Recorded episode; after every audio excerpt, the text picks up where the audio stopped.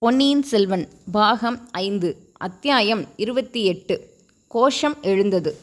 இளவரசர் அருண்மொழிவர்மரின் அந்த இளம் பொன்முகத்தின் என்ன மாய மந்திர சக்திதான் இருந்ததோ தெரியாது. இத்தனைக்கும் இளவரசர் அச்சமயம் முகத்தை சுலுக்கிக் கொள்ளவும் இல்லை. கோபத்தின் அறிகுறியும் சிறிது கூட காட்டவில்லை. வெண்ணெய் திருடி அகப்பட்டு கொண்ட கண்ணனைப் போல் குற்றத்தை ஒப்புக்கொள்ளும் பாவனை முகத்தில் தோன்றும்படி நின்றார். சின்ன பழுவேட்டையர் குற்றம் கண்டுபிடித்து கடிந்து கொள்ளும் அறிகுறியோ அவரை எதிர்த்து போராடும் நோக்கமோ அணுவளவும் அவர் முகத்தில் காணப்படவில்லை. ஆயினும் அஞ்சா நெஞ்சமும் அளவிலா மனோதிடமும் வாய்ந்தவரான கலாந்த கண்டரின் கைகால்கள் அந்த கணத்தில் விடவெடுத்து விட்டன. முகத்தில் வியர்வை அரும்பியது. இன்னது செய்கிறோம் என்று கூட அறியாமல் இரு கைகளையும் கூப்பி வணக்கம் செலுத்தியவாறு பொன்னியின் செல்வா ஈழம் கொண்ட வீரா சோழ நாட்டின் தவற் இது என்ன கோலம்? இது என்ன காரியம்? இவ்விதம் தண்டிப்பதற்கு என்ன குற்றம் செய்தேன் நான். சற்று முன் நான் செய்த பிள்ளையை பொறுத்து கருணை புரிய வேண்டும். மன்னித்தேன் என்று அருள்வாக்கு தர வேண்டும். கண்ணிருந்தும் பாராத குருடனாகி விட்டேன் என்று நா தழுதழுக்க குரல் நடுங்க கூறினார். மேலும் இதே முறையில் பேசப்போனவரை இளவரசர் தடுத்து தளபதி இது என்ன? தாங்களாவது குற்றம் செய்வதாவது ஒன்றும் அறியாத இந்த சிறுவன் தங்களை மன்னிப்பதாவது என்றார். தங்களை பிடித்து நிறுத்திய இந்த கையை வெட்டினாலும் போதிய தண்டனையாகாது அடா என்று அழைத்த என் நாவை அறுத்து போட்டாலும் போதாது. தங்கள் வார்த்தைகள் என் காதில் நாராசமாக விழுகின்றன. போதும் நிறுத்துங்கள். தங்கள் பொறுப்பை நிறைவேற்றுவதற்காக தங்கள் கடமையை செய்தீர்கள். அதில் குற்றம் என்ன? தவறு என்னுடையது. நான் இந்த வேடத்தில் யானை பாகனாக வருவேன் என்று நான் எதிர்பார்க்கவே இல்லைதான். இப்படி தாங்கள் செய்யலாமா? எதற்காக? சோழ நாட்டின் மகாவீரரை இப்படியா நான் வரவேற்றிருக்க வேண்டும்?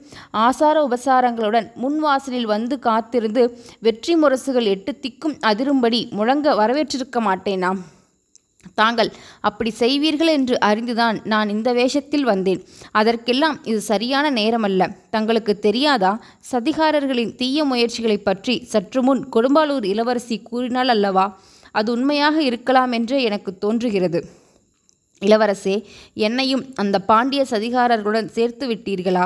கடவுளே என் தந்தை சக்கரவர்த்தியை பாதுகாப்பதற்கு தாங்கள் செய்திருக்கும் ஏற்பாடுகளை பார்த்து மனதிற்குள் மகிழ்ச்சியடைந்து கொண்டிருக்கிறேன். முதலில் என் தந்தையை பார்த்துவிட்டு பிறகு ஐயா சக்கரவர்த்தியை தாங்கள் பார்க்கக்கூடாதென்று நான் தடுத்து விடுவேன் என்று நினைத்தீர்களா? அத்தகைய பாவி நான் என்று யாரேனும் தங்களுக்கு சொல்லியிருந்தால் ஒரு நாளும் நான் நம்பியிருக்க மாட்டேன் தளபதி. பின் ஏன் இந்த வேஷம்? வேறு முறையில் நான் கோட்டைக்குள் வந்திருக்க முடியுமா? யோசியுங்கள். கோட்டையை சுற்றி தென்திசை சேனைகள் வந்து சூழ்ந்திருக்கின்றன. பெரிய வேளாரும் வந்திருக்கிறார். எதற்காக வந்திருக்கிறார் என்று தங்களுக்கு தெரிந்திருக்கும். கோட்டை கதவுகளை நான் மூடச் செய்தது நியாயமே அல்லவா? அதில் ஏதேனும் குற்றம் உண்டா? ரொம்ப நியாயம். பெரிய வேளாரின் புத்தி கெட்டு போயிருக்கிறது. அவரால் நான் கோட்டைக்குள் வருவது தடைப்படும் என்றுதான் இந்த வேடத்தில் வந்தேன். அவர் மகளையும் அழைத்து கொண்டு வந்தேன். நல்ல வேளையாக அவர் என்னை கவனிக்கவில்லை. தங்களுடைய கூர்மையான கண்கள் கண்டுபிடித்து விட்டன. என் கண்கள் மூடிப் போயிருந்தன. அதனால்தான் பார்த்தவுடன் தெரிந்து கொள்ளவில்லை. தங்களை யானைப்பாகன் என்று எண்ணி கூறிய வார்த்தைகளை தாங்கள் கருணை கூர்ந்து மன்னித்து விடுங்கள். அவ்விதம் சொல்ல வேண்டாம். தாங்கள் வேறு என் தந்தை வேறு என்றே நான் எண்ணவில்லை. என்னை சிறைப்படுத்தி கையோடு கொண்டு வருவதற்காக தாங்கள் ஆள்களை அனுப்பியிருந்தீர்கள். கடவுளே இது என்ன வார்த்தை? நானா சிறைப்படுத்த ஆட்களை அனுப்பினேன். தங்களை உடனே பார்க்க வேண்டும் என்பதற்காக தங்கள் தந்தை சக்கரவர்த்தி அனுப்பினார். அது எனக்கு தெரியாதா? தளபதி இலங்கையில் நான் இருந்தபோது அவர்கள் வந்தார்கள். சக்கரவர்த்தியின் கட்டளை அல்ல பழுவேட்டையரின் கட்டளை என்று என் அருகில் இருந்தவர்கள் சொன்னார்கள். எங்கள் விரோதிகள் அப்படி சொல்லியிருப்பார்கள். நான் அவர்களுக்கு என் தந்தனின் கட்டளை எப்படியோ அப்படியே பழுவேட்டையர்களின் கட்டளையும் என் சிறன்மேல் கொல்லத்தக்கது என்று கூறினேன். கடலையும் புயலையும் மழையையும் வெள்ளத்தையும் தாண்டி வந்தேன். அரண்மனை முன்வாசலை தாண்டி உள்ளே போனதும் தங்கள் விருப்பத்தை தெரிந்து கொள்ளலாம் என்று எண்ணினேன். தங்கள் கட்டணையின்றி தந்தையை பார்க்கவும் நான் விரும்பவில்லை. இளவரசே இன்னும் என்னை சோதிக்கிறீர்களா? தங்கள் தந்தையை தாங்கள் சந்திப்பதற்கு நான் என்ன கட்டளையிடுவது? தங்களுடன் வரச் சொன்னால் வருகிறேன் இங்கேயே நிற்கச் சொன்னால் நின்று விடுகிறேன். இளவரசரின் விருப்பமே என் சிரன்சின் மேல் சூடும் கட்டளை என்று பணிவுடன் கூறினார் சின்ன பழுவேட்டரையர். தளபதி தாங்கள் இங்கேயே நிற்க வேண்டித்தான் நேரும் போலிருக்கிறது. அதிக நேரம் நாம் இங்கு நின்று பேசிக்கொண்டிருந்து விட்டோம். அதோ பாருங்கள் என்றார் இளவரசர். சின்ன பழுவேட்டையரை திரும்பி பார்த்தார். சற்று முன் தூரத்தில் நின்ற அவருடைய ஆட்கள் எல்லாம் நெருங்கி வந்திருப்பதை கண்டார்.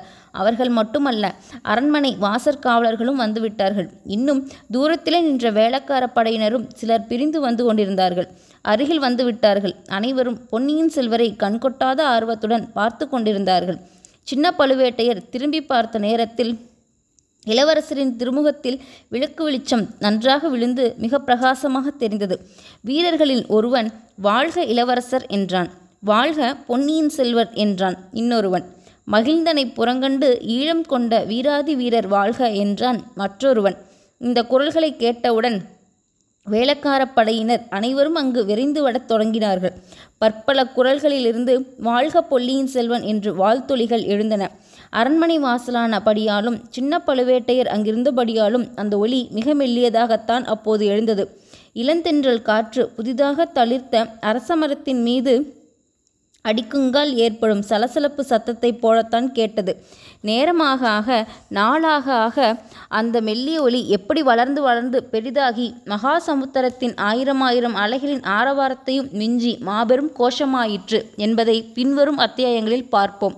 தளபதி நாம் இங்கே நின்று பேசியது தவறாக போயிற்று. அரண்மனைக்குள்ளே பிரவேசிக்கும் வரையில் நான் என்னை தெரியப்படுத்திக் கொள்ள விரும்பாததன் காரணம் இப்போது தெரிகிறதல்லவா என்று இளவரசர் கேட்டார். தெரிகிறது. அரசே நான் இளவரசருக்கு சமாதானம் சொல்லிவிட்டு வருகிறேன். தாங்கள் தயவு செய்து விரைந்து உள்ளே செல்லுங்கள் என்றார் கலாந்த கண்டர்